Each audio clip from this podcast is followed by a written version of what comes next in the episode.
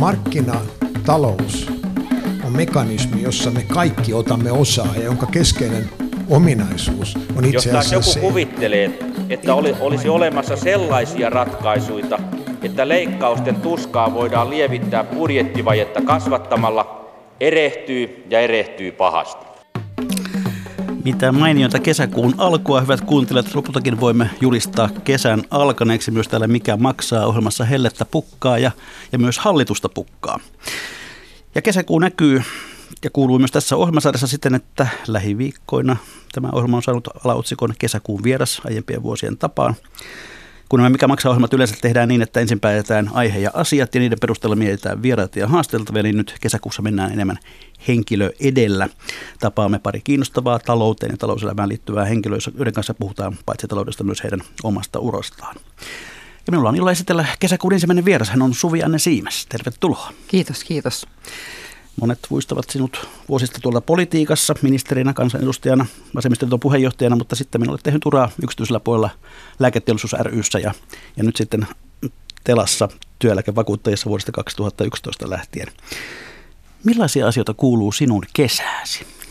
No kyllä mun kesään tietysti, kun kesä on toivottavasti edelleen pitkä, niin tietenkin siihen kuuluu työtä, kun ei voi jo ihan koko kesää olla tota, vapaalla. Mutta sitten kyllä kesään kuuluu mun mielestä lomaa, että mä kuulun niihin ihmisiin, jotka haluaa pitää pitkän loman kesällä ja nauttia siitä, että voi olla niin kuin aikatauluttomassa tilassa ja ilman mitään kiirettä ja täsmällistä tavoitetta niin yhdessä itse valitsemien läheisten ihmisten kanssa. No millainen lomailija olet? Oletko sellainen, joka pääsee irtaantumaan töistä vai, vai pyörivätkö työasiat matkassa? Pitääkö käydä vielä aina tarkistamassa sähköpostit? No kyllä mä aika hyvä lomailija on sitten, kun mä pääsen vauhtiin, että kyllä se varmaan niin on, että semmoinen melkein viikko menee kyllä siinä, että se mieli jollakin tavalla saavuttaa sellaisen hitaamman rytmin.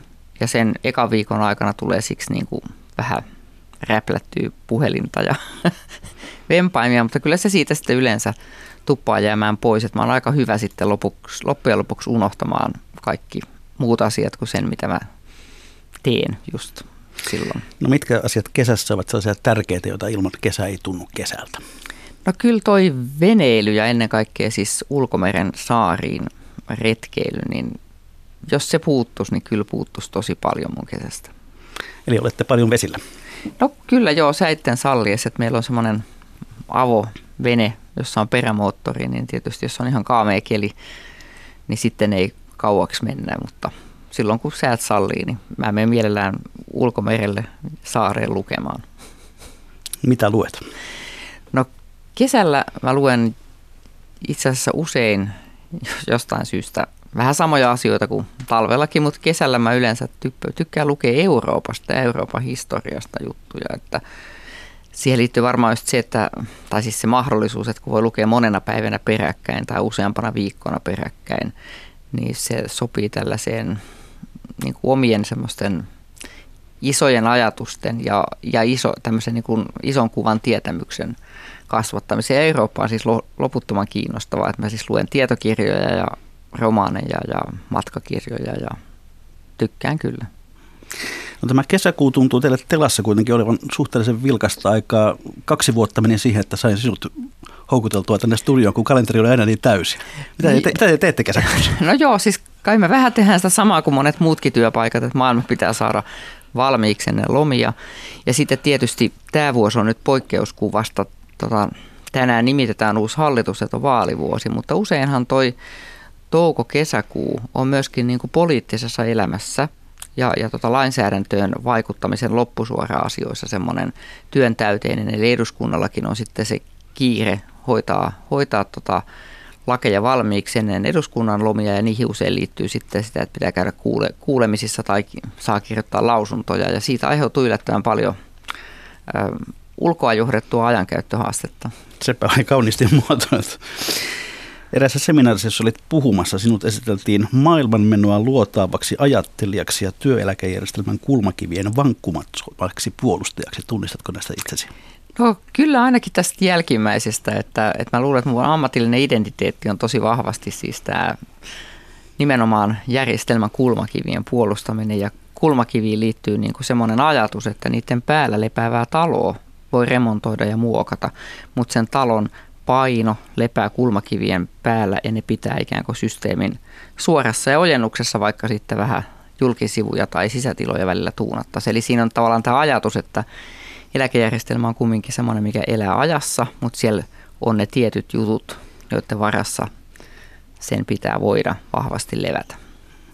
No sinua on luonnehtettu myöskin kunnianhimoiseksi ammattijohtajaksi, joka on vastuuntuntoinen, asioihin perehtyvä, vaativa, mutta reilu. Oletko? Ää, no toivottavasti on kaikkea sitä, että siis myös reilu. toivottavasti reilu.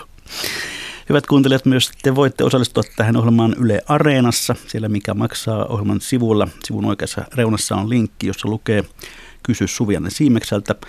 Sitä klikkaamalla voi lähettää kommentteja ja kysymyksiä ja mahdollisesti parhaat pääsevät vielä lähetyksen lopussa esiin. Niin, Suomi on nyt saamassa uuden hallituksen tänään. Millaisin mieli olet seurannut hallitusneuvotteluja?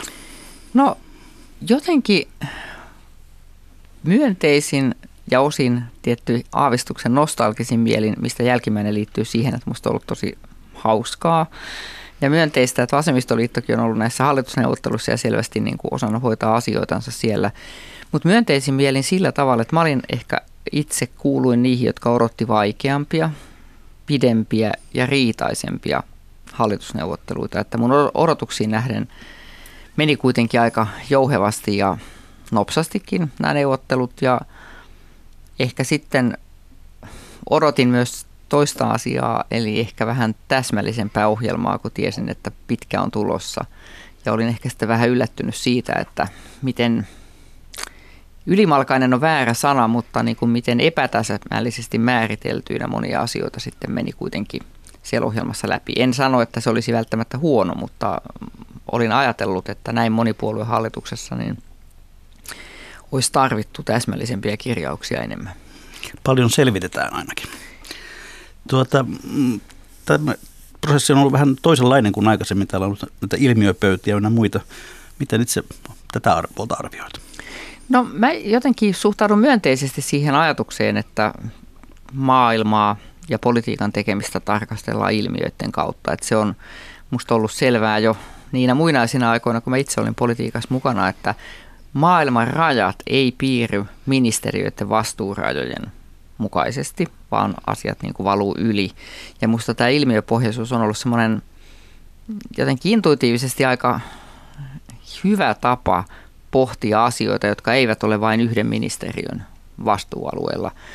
Ja mä ehkä jotenkin tykkäsin myös siitä niin kuin julkisuudessa olleiden tietojen mukaan niin kuin tapahtuneesta asiasta, että ensin vähän niin kuin unelmoitiin ja sitten vasta tuli se kehys. Että mä ajattelen, että politiikkaan, hyvin tehtyyn politiikkaan kuitenkin kuuluu se kuuseen kurkottaminen ja sitten voidaan vähän katajaankin välillä kapsahtaa, mutta ehkä toivottavasti nyt johonkin ainakin ulkosaariston katajaa korkeammalle tasolle tota, päästään sitten niissä varsinaisissa päätöksissäkin. Että, ja sitten se vaikutti hyvin johdetulta, että rinteestä tulevasta pääministeristä me voi olla montaa mieltä, mutta hän kyllä aika selkeästi tuntuu osaavan johtaa neuvotteluita ja tavallaan niin kuin hoitaa sitä, että ne lopuksi niin kuin suppiloituu sitten päätöksiin. Että se on kuitenkin ilahduttavaa isänmaan kannalta.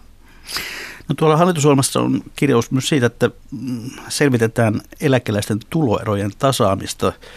Ja EK on työelämä- ja eläkeisyyden vasta, johtava asiantuntija Vesa Rantahalvari tästä älähti, että se on vastoin työeläkejärjestelmän periaatteita. Mitä mieltä sinä olet tästä? No Mä oon kyllä itse asiassa samaa mieltä tässä asiassa tota Vesa Rantahalvarin kanssa, että mä oon pitkään ajatellut siis niin, että isoin ja yleisin niin tulojaon tasaamiselementti yhteiskunnassa on tietenkin verotus ja sitten toisaalta se, että meillä on koulutusta ja muuta, että mahdollisuuksia koitetaan sieltä alusta tasata.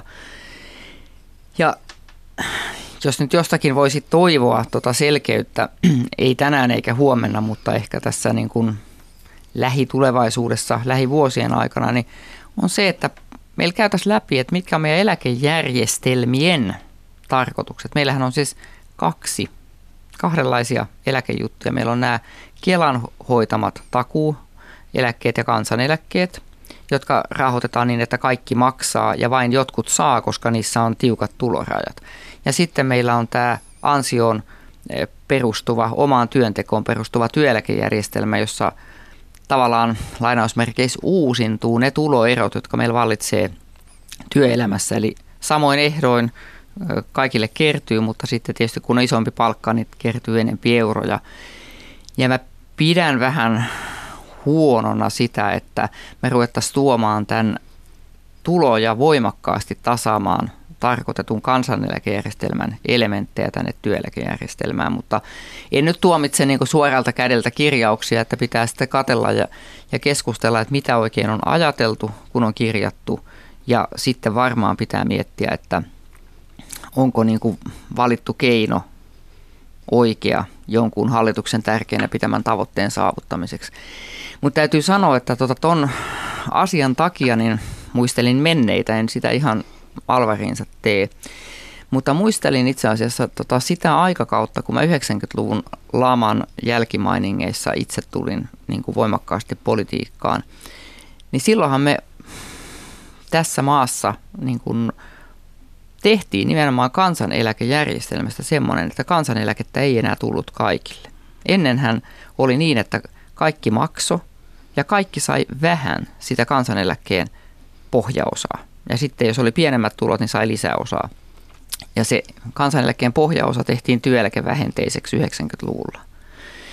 Ja, ja luovuttiin niin kuin siitä ajatuksesta, että kaikki saa siitä yhdestä järjestelmästä jotain. Ja mä ehkä niin jotenkin mietin, että en tarkoita, että muutettaisiin kansaneläkejärjestelmää nyt tästä vaan nips ja hoidettaisiin tämä asia sillä, vaan mä mietin niin kuin sitä, että pitäisi ehkä ihan oikeasti tässä yhteiskunnassa käydä uudestaan se keskustelu, että mikä on niin kuin kansaneläkkeen ja takueläkkeen rooli yhteiskunnassa ja mikä on työeläkkeen. Ja sitten tuunata tarvittaessa molempia järjestelmiä niin, kuin niin että ne roolit on sitten selkeät. Tuosta eikö voisi ajatella myöskin niin, että ne, jotka ovat työuransa aikana tienanneet vaikka kuinka paljon ja omaisuutta on kertynyt, niin miksi he tarvitsevat vielä suuremman eläkkeenkin kuin keskivertoeläkeläinen?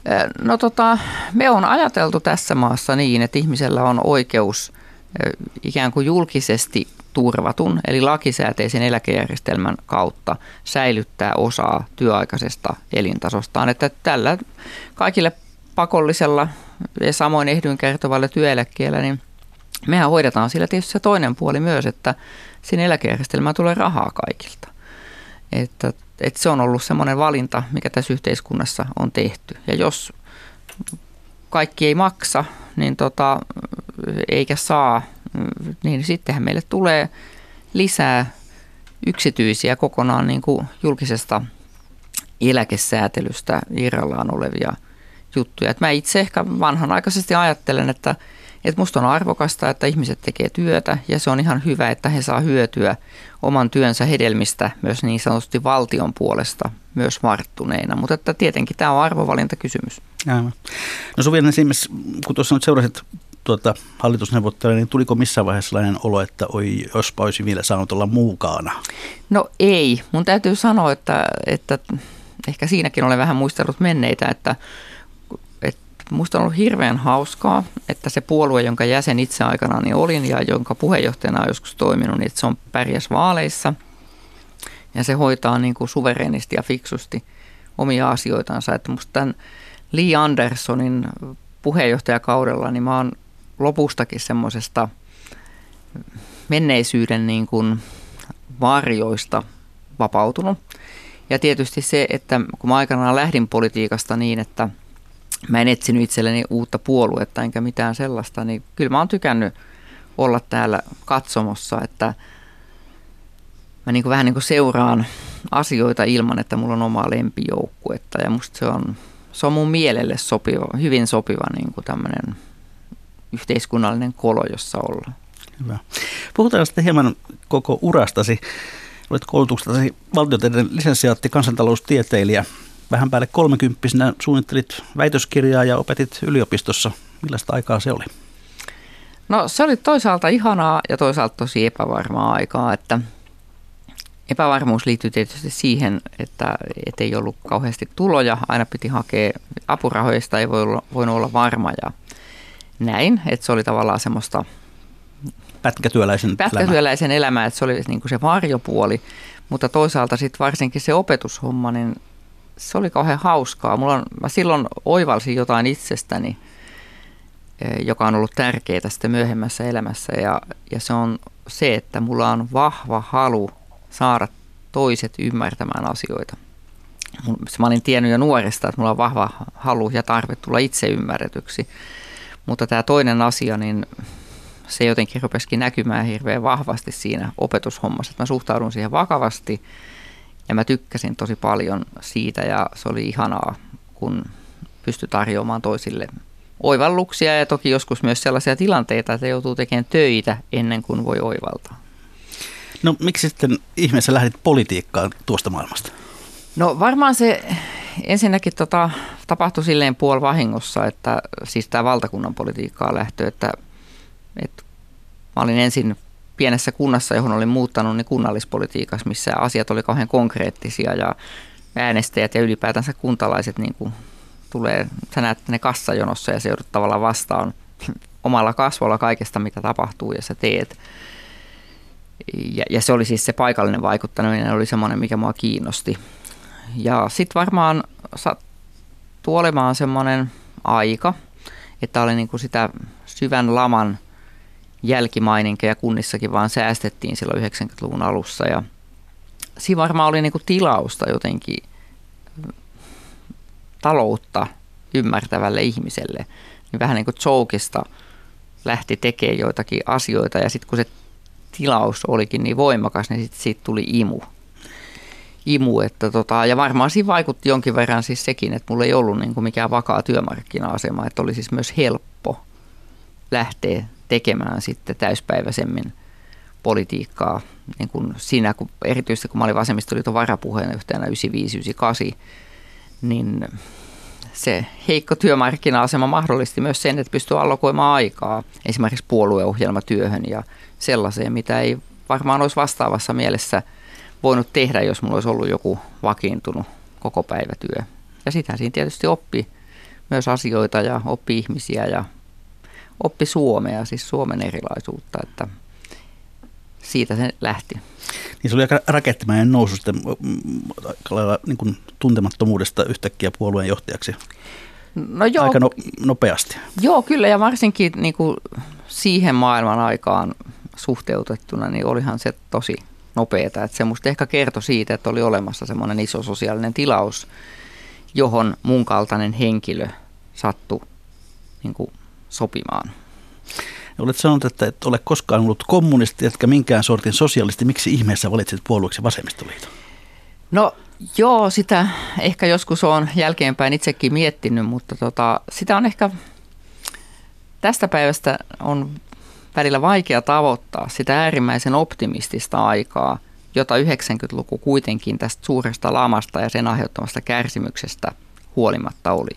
Se oli Berliinin muurin murtumisen jälkeinen aika, se oli kylmän sodan päättymisen jälkeinen aika. Ja vasemmistoliittohan niin kuin perustettiin siihen aikaan. Ja, ja se edusti kyllä sellaista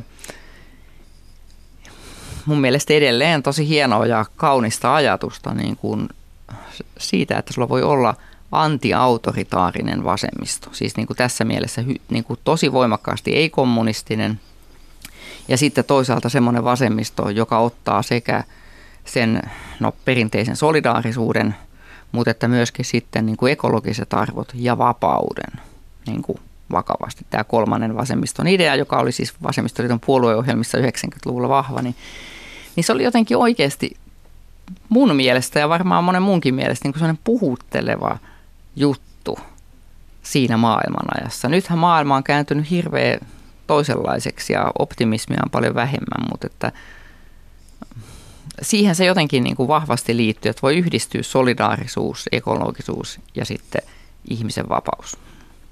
No kävikö sitten niin, että tällainen idealistinen käsityksesi politiikasta törmäsi raakaa valtataistelua? No jollakin tavalla joo. Ehkä mä äh, olin osaan valtataisteluista huonosti valmistautunut tai niin kuin silloin sanottiin niin historiaton, mitä paheksuin siis, että mua kutsuttiin historiattomaksi silloin ja ymmärrän nyt jälkeenpäin, että mitä sillä tarkoitettiin, että toiset olivat ehkä ihan oikeassa siinä. Mutta ehkä se kuitenkin, että menneisyyden varjot, siis vasemmistoliiton edeltäjäpuolueiden menneisyyden varjot varmaan niin kuin oli vähän liian raskaita mulle. Mutta sitten semmoinen toinen juttu tietysti niin kuin oli se, että olihan mulla ihan väärä käsitys niin kuin siitä, mitä politiikka on. Tai ainakin siihen aikaan sit sopimaton, että nuorena opiskellut filosofiaa ennen kuin mä aloin opiskella taloustiedettä. Ja joskus vasta kun mä olin lähtenyt politiikasta, niin mä luin jotain kirjaa ja, ja sitten tota, mä tajusin, että vitsit, että mä todellakin olen ymmärtänyt siis politiikan syvällisesti väärin. Mulla oli semmoinen ajatus politiikasta keskusteluna, mikä älykkökielellä tarkoittaa, että mulla oli tämmöinen Habermasilainen ajatus, että kun keskustellaan, niin voidaan niin kuin saavuttaa riittävän hyvä yhteisymmärrys. Ja sitten jossakin on arvoerimielisyyksiä, mutta tämä keskustelu on se metodi. Ja silloin 90-luvullahan avoimuus ja kaikki tämmöinen oli niin kuin myös, ne tuki niin kuin tällaista harhakäsitystä. Politiikka on syvimmillään sitä. Ja sitten oikeasti ehkä politiikka on ei vain, mutta se on myös ja hyvin vahvasti tavallaan tämmöistä niin kuin lainausmerkeissä sotaa. Niin kuin sillä tavalla sotaa, että, että se, että kuka voittaa, niin sillä on merkitystä. Se voi vähäksi aikaa päättää, miten asiat on. Ja sitten se on jatkuvaa sotaa sillä tavalla, että mikään rauha, joka tehdään, niin ei ole pysyvä, vaan se aina sitten joudutaan neuvottelemaan ja taistelemaan uudestaan, kun poliittinen suhdanne vaihtuu. Ja mä en ehkä sitten jotenkin ollut niin tämän politiikka sotana tyyppisen taistelun tyyppi, tai ainakaan mä en ollut tarpeeksi hyvä siinä. Niin sait sitten kylliksesi vuonna 2006 ja erosit puheenjohtajan tehtävästä ja myös koko puolueesta. Oliko tuo helppo vai vaikea päätös? No kyllä se sitten loppujen lopuksi tietysti oli helppo, kun sen kerta pystyi tekemään, mutta että se oli niin kuin semmoinen, että olihan se niin kuin pitkä luopumisen ja kärsimyksen prosessi ennen kuin pääsi siihen, että no nyt mä en voi tehdä kuin näin vaan enää. Mutta se oli kyllä vaikea päätös nimenomaan sit se, että mä samalla päätin luopua koko politiikasta. Että mä en valinnut mitään muuta puoluetta. Mä en yrittänyt jatkaa niin kuin niitä muita aspekteja. Eli esimerkiksi pyrkii kansanedustajaksi jollain to, joltain toiselta listalta tai muuta. Niin, niin se, oli, se oli kyllä semmoinen tietynlainen paini, että ei se ole, ei se ole maailman yksinkertaisin asia niin kuin luopua vallasta. Mutta jälkeenpäin mä oon kyllä ajatellut, että se on ollut hirveän niin kuin, terveellinen ja hyvä oppi. Ja se on varmasti tehnyt musta myös jossain mielessä paremman tässä edunvalvontatyössä, että mä niin kuin jossakin mielessä kunnioitan niitä, joilla on valtaa. Mä tunnen sen maailman ja mä ajattelen, että, että niillä on niin kuin oikeus käyttää sitä valtaa, että vaikka mä sitten edunvalvojana koitan vaikuttaa heidän päätöksentekoon, niin mä loppupeleissä niin kuin sitä aina hyväksyn sen, että mun paikka ravintoketjussa on alempana. Eli et kuitenkaan kadu vuosiasi politiikassa? No en, siis nehän oli hirveän hienoja vuosia. Siis mä opin ensinnäkin tosi paljon semmoista, mitä ikinä mä en olisi voinut oppia kirjoista. Että niin kuin jotenkin makhia, velliä ja avaudu, ellei, ellei, ellei tota, ole ministeriryhmän johtaja siis suunnilleen. Ja tota, sitten mä tietysti sain ihan erilaisen Suomen itselleni.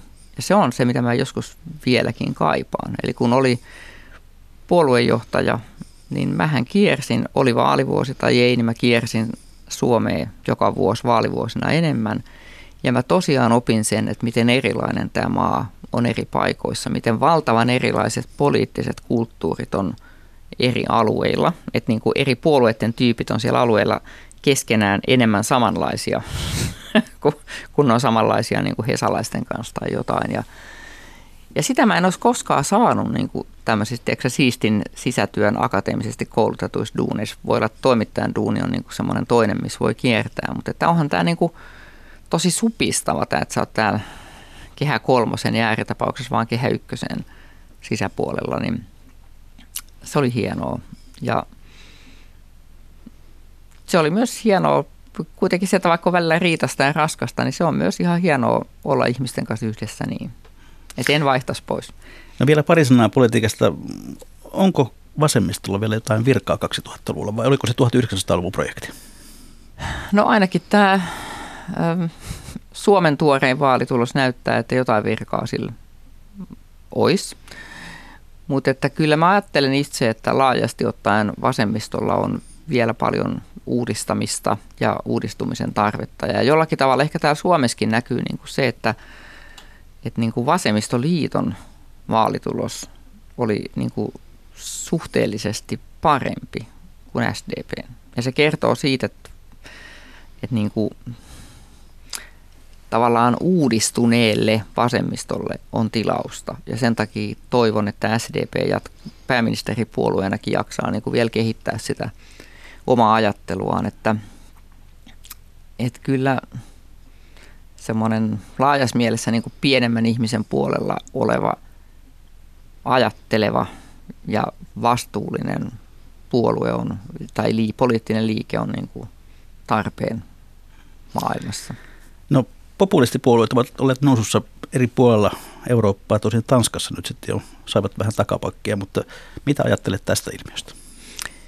No ehkä mä ajattelen, että se on ensinnäkin jonkinlaisen tietenkin siis yhteiskunnallisen ja poliittisen murroksen kuva.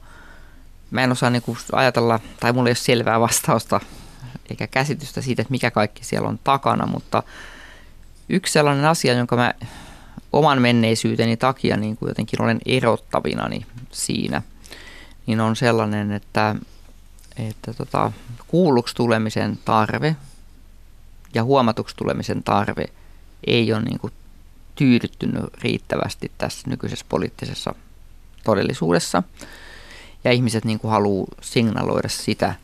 Ja sitten on varmaan oikeasti sellaisia kysymyksiä, joiden käsittelyssä ainakin poliittinen vasemmisto on monella tavalla historiallisesti epäonnistunut, että vaikkapa semmoinen asiallinen, realistinen keskustelu maahanmuutosta, siirtolaisuudesta,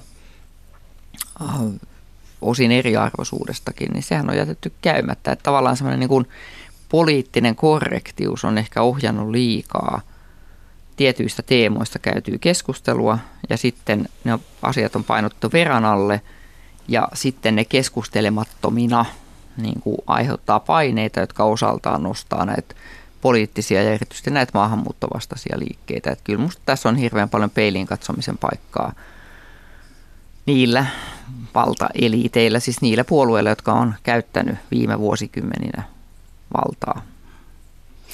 Hyvät ihmiset, kuuntelette ohjelmaa Mikä maksaa, jossa kesäkuun vieraana on nykyisin työeläkevakuuttaja Telan toimitusjohtajana työskentelevä Suvianen Siimes. Puhuttiin tässä vähän politiikkaa, mutta nyt pannaan sille stoppi. 2007 siirryit sitten lääketeollisuuden palvelukseen. Jotkut sanovat, että kapitalistin juoksutytöksi. Millainen muutos se oli?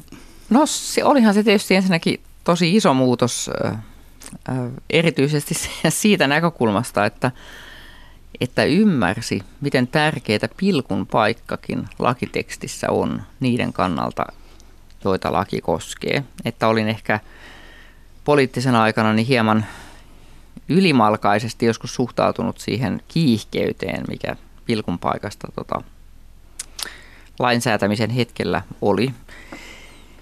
Ja tota, Joo, se oli kyllä kiinnostavaa siis tietysti arvostaa loppuikänistä, että he uskalsivat palkata sinne lääketeollisuuteen ja varmaan ihan hyviä töitä heille, niin kuin yritin ja ainakin paljon töitä tein. Mutta joo, mä kyllä lähtökohtaisesti ajattelen vieläkin, että kaikista puutteista huolimatta, niin lääketeollisuus on itse asiassa tosi tärkeä juttu.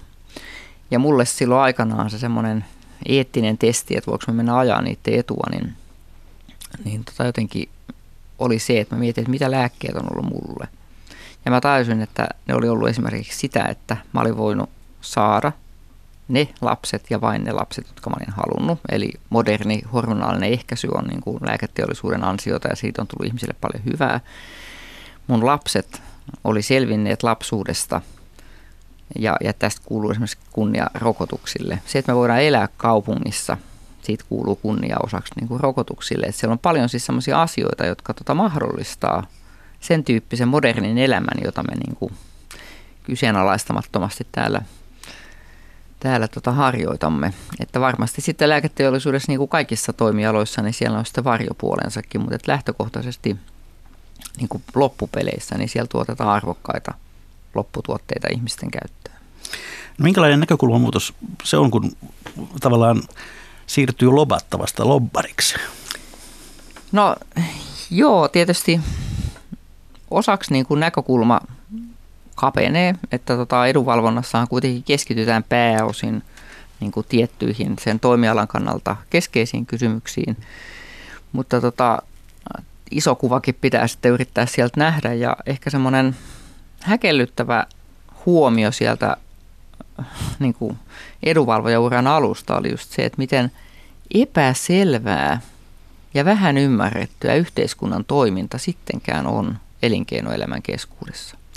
Eli tavallaan se, että jos pitää ajaa ja huoltaa niin kuin toimialan kannalta tärkeitä asioita niin kuin poliittisen päätöksenteon suuntaan, niin sitten että se toinen puoli siitä työstä olikin se, että mä kerron ja piirrän kuvaa niistä lainalaisuuksista, joiden puitteissa nämä poliitikot joutuu ratkaisemaan sekä lääketeollisuuteen että muihin toimialoihin liittyviä kysymyksiä. Eli, eli siinä oli paljon myös tämmöistä tulkin hommaa. Ja, ja se oli mulle yllätys. Ja, ja, tota, ja se oli kuitenkin tosi tärkeä asia. Ja siinä lääketeollisuudessa oli sitten semmoinen kiinnostava juttu, niin kuin, että se muutti mun käsitystä kyllä Euroopasta, koska tota, ja ehkä maailmastakin, mutta että kun monet lääkeyritykset on monikansallisia ja Euroopassakin on paljon tutkivaa lääketeollisuutta ja ja amerikkalaiset yhtiötkin toimii Euroopassa, niin nehän sitten tietysti valvoo etujaan tosi paljon myös eurooppalaisessa lainsäädännössä, koska monet lääkealan jutskat tulee enemmän sieltä, että Suomesta tulee niin kuin lähinnä tutkimusolosuhteet ja lääkekorvausjärjestelmä. Niin sitten mä myös toisaalta näin sen, että miten voimakasta äh, tota, tämä teollisuuden edunvalvonta on siinä eurooppalaisessa härvelissä – ja kuinka tässä eurooppalaisessa härvelissä on niin semmoinen valuvika, että kun monissa asioissa ei ole yhteistä lainsäädäntöä ja on vaan tämä markkinahäkkyrä, jonka kautta siis single market, jonka kautta mennään, niin sitten monet lähtökohtaisesti ei suoraan vain markkinatalousasiat tulee myös lobatuksi ja vaikutetuksi vaan sen markkinatalous- ja yhteismarkkinalogiikan kautta ja siitä voi syntyä välillä vähän – rumaa jälkeä. Et mä en ollut jotenkin niin kuin nähnyt sitä Euroopan unionin suppeutta ja sen negatiivisia vaikutuksia yhteen, niin kuin maailmaan yhtä selkeästi silloin, kun mä olin politiikan puolella. No sitten nykyisessä tehtävässä aloitit vuonna 2011 työelämävakuuttaja Telan toimitusjohtajan homma. Mikäs tämä Tela nyt sitten oikein on? Mitä meidän pitäisi sitä tietää? No tämä Tela on kaikkien lakisääteistä työeläkevakuuttamista Suomessa hoitavien eläkelaitosten edunvalvonta- ja yhteistyöjärjestö. Ja meidän päähomma on itse asiassa pitää huolta ja vahvistaa tätä työeläkejärjestelmää. Siis sitä, että pitkänkin aikan kuluttua eläkkeet voidaan sekä rahoittaa että maksaa eläkkeen saajille. Et se ehkä meistä olisi hyvä tietää, en tiedä oliko tämä niinku mainostavasti sanottu, mutta tota, joo, että me katellaan maailmaa niinku tämän ansioon perustuvan työeläkejärjestelmän ja sen kestävyyden näkökulmasta. Ja me tehdään vaikuttamistoimintaa niin kuin aika paljon tämän luotettavan tiedon ja perusteltujen näkökulmien tuottamisen kautta, että eläkejärjestelmä ja sen yksityiskohdat, niin ne on oikeastaan aika monimutkaisia ja ne ei ensinäkemältä vaikuta kauhean läpinäkyviltä ja siksi me tehdään paljon myös tämmöistä niin kuin ihan perustiedon tuotantotyötä ja yhteiskunnallista koulutusta, että mikä juttu tämä niin kuin on, mitkä kaikki asiat vaikuttaa meidän kykyyn maksaa niitä eläkkeitä myös tulevaisuudessa ja niin edelleen.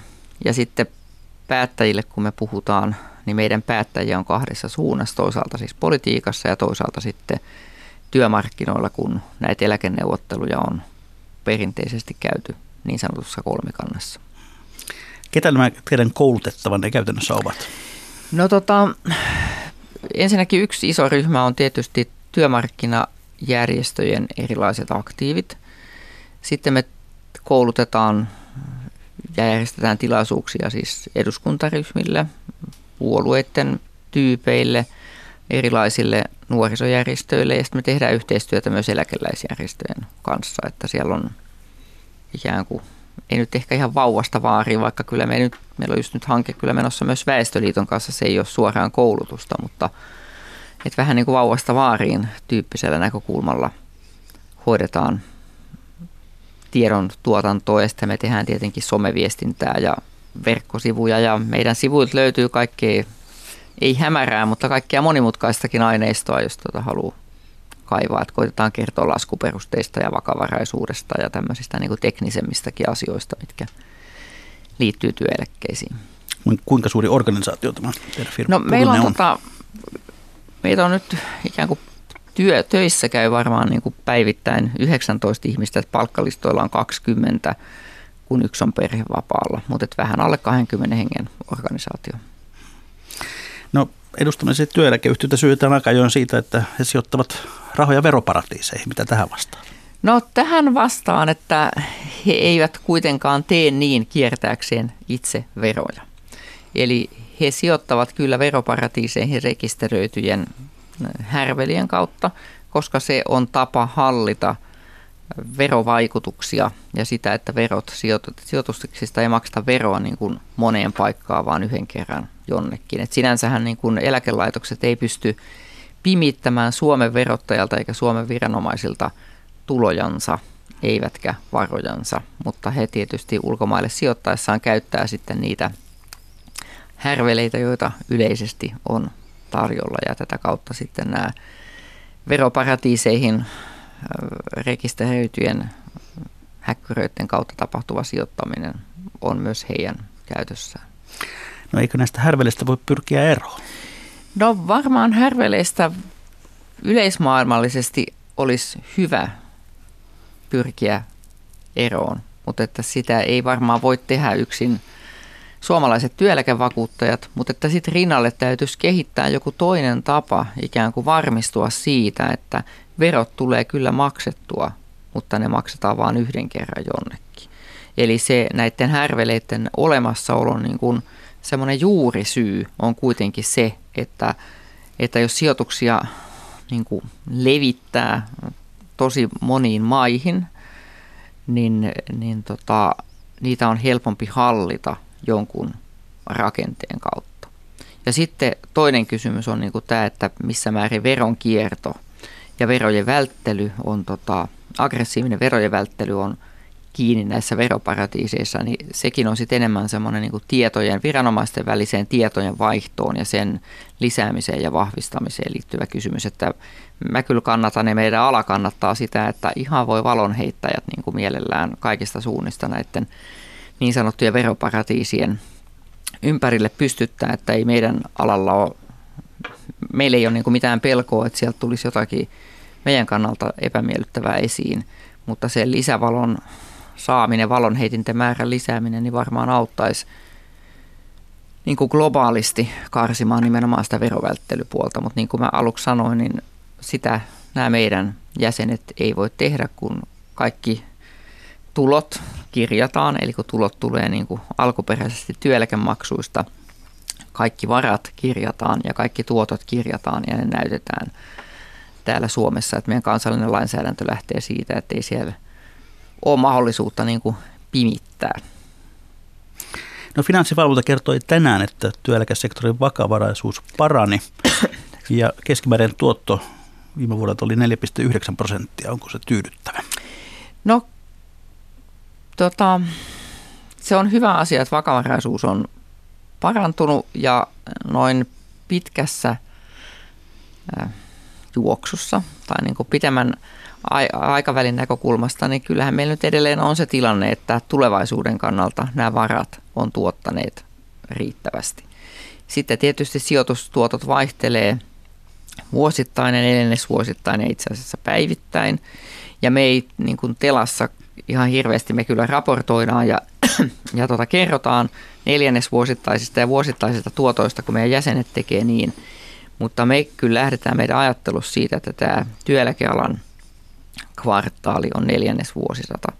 Ja siinä näkökulmassa kuitenkin työeläkevarat on tuottaneet enemmän kuin mitä esimerkiksi näissä meidän hienoissa kestävyyslaskelmissa on tuotto-oletuksena laskettu sisään. Että tilanne on ihan hyvä ja hallinnassa, mutta tietenkin sijoitusammattilaisten näkökulmasta ja meidän tulevien, nykyisten ja tulevien eläkkeensaajien näkökulmasta tilanne on se, että sijoitusammattilaiset joutuu varmaan näiden tuottojen eteen tekemään lähivuosina entistä enempi töitä.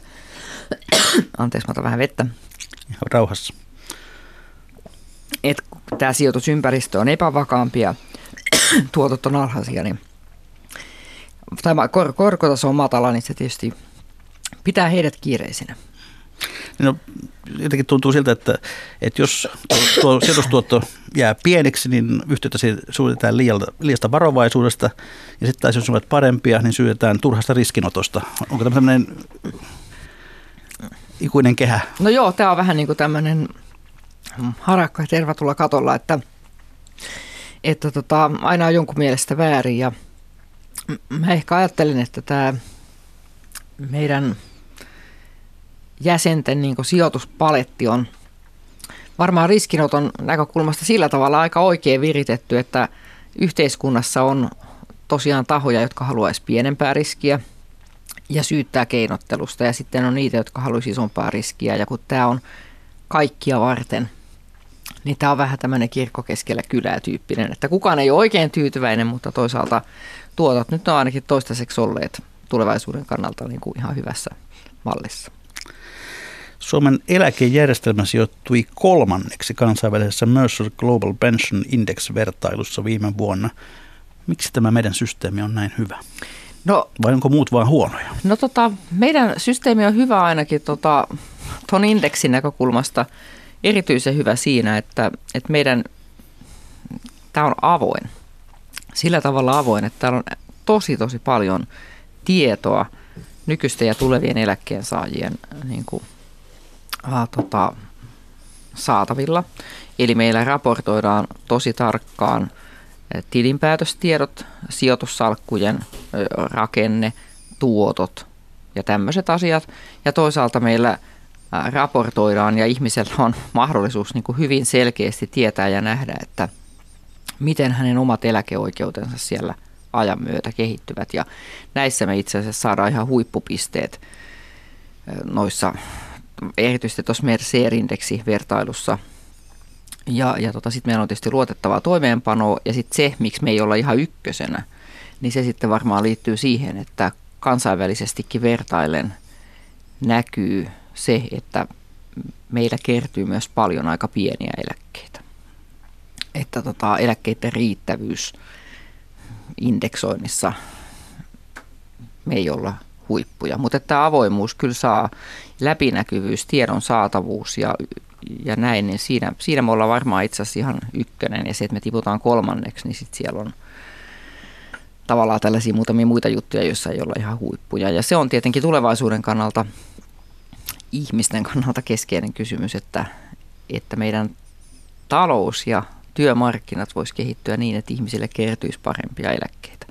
Et kun tämä on tavallaan vähän niin kuin peili, tämä työeläke, että siellä näkyy se mennyt työura, siellä näkyy se työmarkkinoiden palkkaepätasa-arvot ja tämmöiset, niin niitä pitäisi saada korjattua, niin sitten tämä tuottaisi parempia eläkkeitä myös niille, joille tänään jää pieneksi tämä kertymä. Niin se lista ykkönen taitaa olla Hollanti, jossa on aika isot, isot tuota, eläkevarat. Joo, siis ja Hollannissa on tietysti myös siinä mielessä niin toisenlainen systeemi, että, tota, että ne on niin kuin lainausmerkeissä säästää kaiken etukäteen, että kun meillä on vain osittainen rahastointi.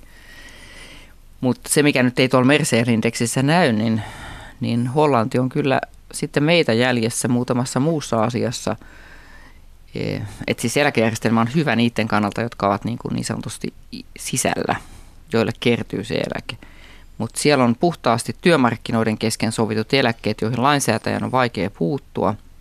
Ja sitten siitä seuraa, että erilaiset pätkä- ja silpputyöntekijät, Ja, ja freelancerit on kokonaan tämän hyvän eläkejärjestelmän ulkopuolella ja he yhteiskuntana niin kuin aika paljon kipuilee ja pohtii sitä, että millä kikka kakkosella he pystyisivät sen eläkejärjestelmän kattavuutta laajentamaan Hollannissa. Että meillä tämä kattavuuspuoli on hyvässä hapessa ja toisin kuin omassa nuoruudessa, niin, niin nykyään myös pätkätöistä kertyy kuitenkin ihan myös joka eurosta eläkettä ja se on erittäin hyvä asia.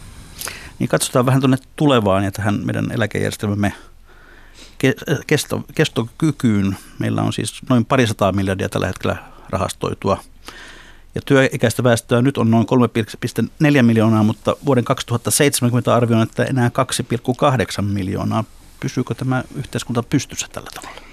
No kyllähän tämä yhteiskunta pysyy pystyssä ja eläkejärjestelmäkin varmaan sen osana vaikka mitään ei tehtäisi ja nämä ennusteluvut toteutus, mutta se on tietysti selvää, että jos meidän väestörakenne muuttuu tätä tahtia kuin nyt, eli siis kun meillä ihmiset ikääntyy ja uusia ihmisiä syntyy koko aika vähemmän, niin kyllähän tämä meidän elämä, maailma ja kaikkien asioiden rahoitusmekanismit, niin sitten joudutaan miettimään niin kuin tosi tosi vahvasti uusiksi. Ja jo paljon ennen niin kuin eläkkeisiin liittyvää pohdintaa, niin joudutaan ihan oikeasti ajattelemaan sitä, että miten vaikkapa julkiset palvelut, oli ne sitten niin kuin terveys- ja sosiaalipalveluita, hoivaa, vanhushoivaa tai sitten niin kuin päiväkotilasten juttuja ja koululaisten ja opiskelijoiden juttuja, että millä me ne kustannetaan. No tuossa kun saimme tuon väestöennusteen joitakin kuukausia sitten, jossa, jossa tuota, näitä, näitä tuota, yllättäviä lukuja oli, niin, niin tuota, silloin alkoi pieni keskustelu siitä, että pitäisikö työeläkemaksulle tehdä jotain, ja oli vähän sellaista henkeä, että ei tarvitse korottaa ennen kuin 2050-luvulla. Onko se viisasta odottaa sinne asti? No ei missään tapauksessa, että, että mä luulen, että tämä 2050-luku jäi niin kuin elämään siitä eläketurvakeskuksen mekaanisesta kestävyyslaskelmasta, kun se laskelma tehdään sillä ajatuksella, että jos mitään ei, lakeja ei muuteta, niin miltä maailma näyttää. Että varmasti on viisasta eri tavoin niin kuin varautua tähän 2050-luvun näkymään jo tänään. Itse ajattelen, että eläkejärjestelmään liittyvien pohdintojen osalta on varmaan hyvä käyttää tämä nyt alkava nelivuotinen hallituskausi asioiden selvittelyyn ja pohtimiseen.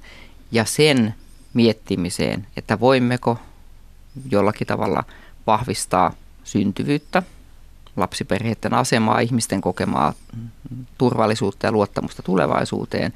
Ja toisaalta, että voidaanko me houkutella tähän maahan töihin ihmisiä muualta. Eli työperäinen maahanmuuttohan on sitten semmoinen vipstaaki, jolla niin kuin eläkejärjestelmän ja yhteiskunnan kannalta niin kuin nopeiten voitaisiin tätä väestörakenteen huonoa kehitystä parantaa, mutta eihän sekään niin kuin sormia napsauttamalla tapahdu. Ja sitten pitäisi miettiä vielä sitä, että miten me täällä koulutuksen hankkineiden ihmisten kohdalla voidaan turvata se, että he haluavat työskennellä ja käyttää sitä saamaansa osaamista suomalaisen yhteiskunnan ja talouden hyväksi. Että siihen niin kuin oikeasti merkityksellistä on nettomaahanmuutto, että ei kauheasti vuodettaisi ulos tai ainakin muualle muuttajat tulisi jossain vaiheessa takaisin ja toisaalta sitten muualta tulisi tänne fiksuja ja työhalusia ihmisiä tekemään hommia. No me kaksi kuulumme siihen ikäpolveen, jonka eläkeikä nousi sen pari vuotta. Mutta mitä uskallatko arvioida 2000-luvun alussa syntyneet, kun he aikanaan jäävät eläkkeelle, niin ovatko he päälle 70 No saattaa se olla, että, että ovat. Et mä en nyt ihan ulkoa muista, että mikä jos lakeja ei muuteta, niin miten se heidän kanssaan sitten menee. Mutta kyllä mä itse ajattelen oikeastaan aika ongelmattomasti, että jos väestö ikääntyy ja halutaan, että tulevaisuudessakin on eläketurvaa, joka mahdollistaa niin kuin asiallisen riittävän hyvän elämän, niin kyllä meidän tulevaisuudessakin pitää ajatella, että me pidentyvästä eliniästä riittävä osa käytetään työurien pidentämiseen. Ja tuossa Rinteen hallituksen ohjelmassakin on se lause, vanha tuttu lause, että työuria tulee pidentää alusta, keskeltä ja lopusta. Että sekä eläkeikä että sitten tämä faktinen niin töissä jatkaminen, niin, niin en mä niin näe painajaisia siitä, että jos eläkeikä nousee. Mutta mä ehkä ajattelen, että, että tämä ikään, väestön ikääntyminen niin, ja se, että ihmiset niin elää terveempinä pidemmän ajan, niin tähän tulee muuttaa meidän käsityksen siitä, että kuka on vanha. Missä vaiheessa ihmisen pitäisi siirtyä syrjään.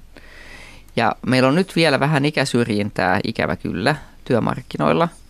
Ja siitä pitäisi päästä eroon, koska 50 plus ja 55 plus ihmiset on niin kuin oikeasti ihan hyviä työntekijöitä ja niille pitäisi löytää hommia ja niitä pitäisi haluta palkata. Ja, ja me ollaan varmaan siinä mallissa, että 70 jos on niin kuin terve, niin eikä ole niin kuin pahasti luonnevikainen, niin voi olla kiinnostava työntekijä sitten 15 vuoden päästä.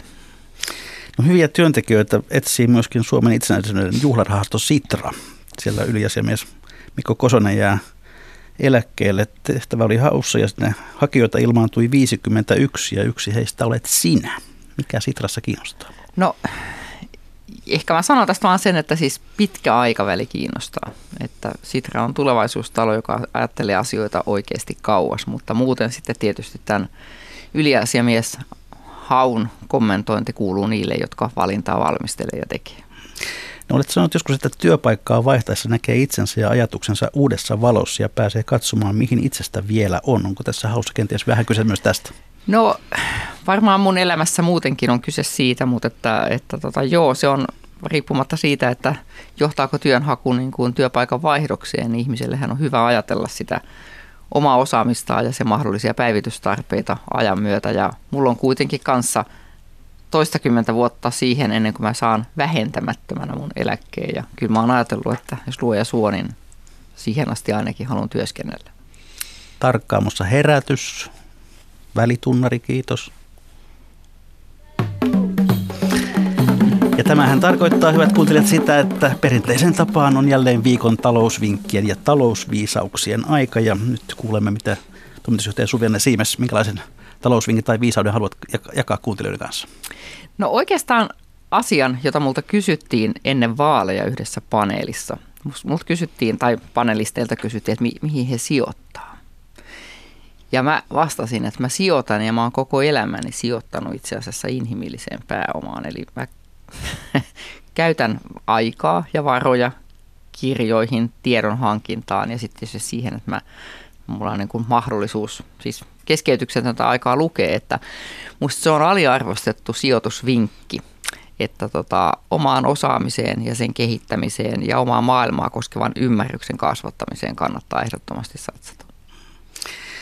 Hyvät kuuntelijat, laittakaa hyvä kiertämään ja jakakaa talousviisautta toisillenne meidän kautta. Lähettäkää näitä vinkkejä ja viisauksia minulle sähköpostilla osoitteeseen juho-pekka.rantala.yle.fi tai perinteisellä postilla, postilukero 793024 Yleisradio.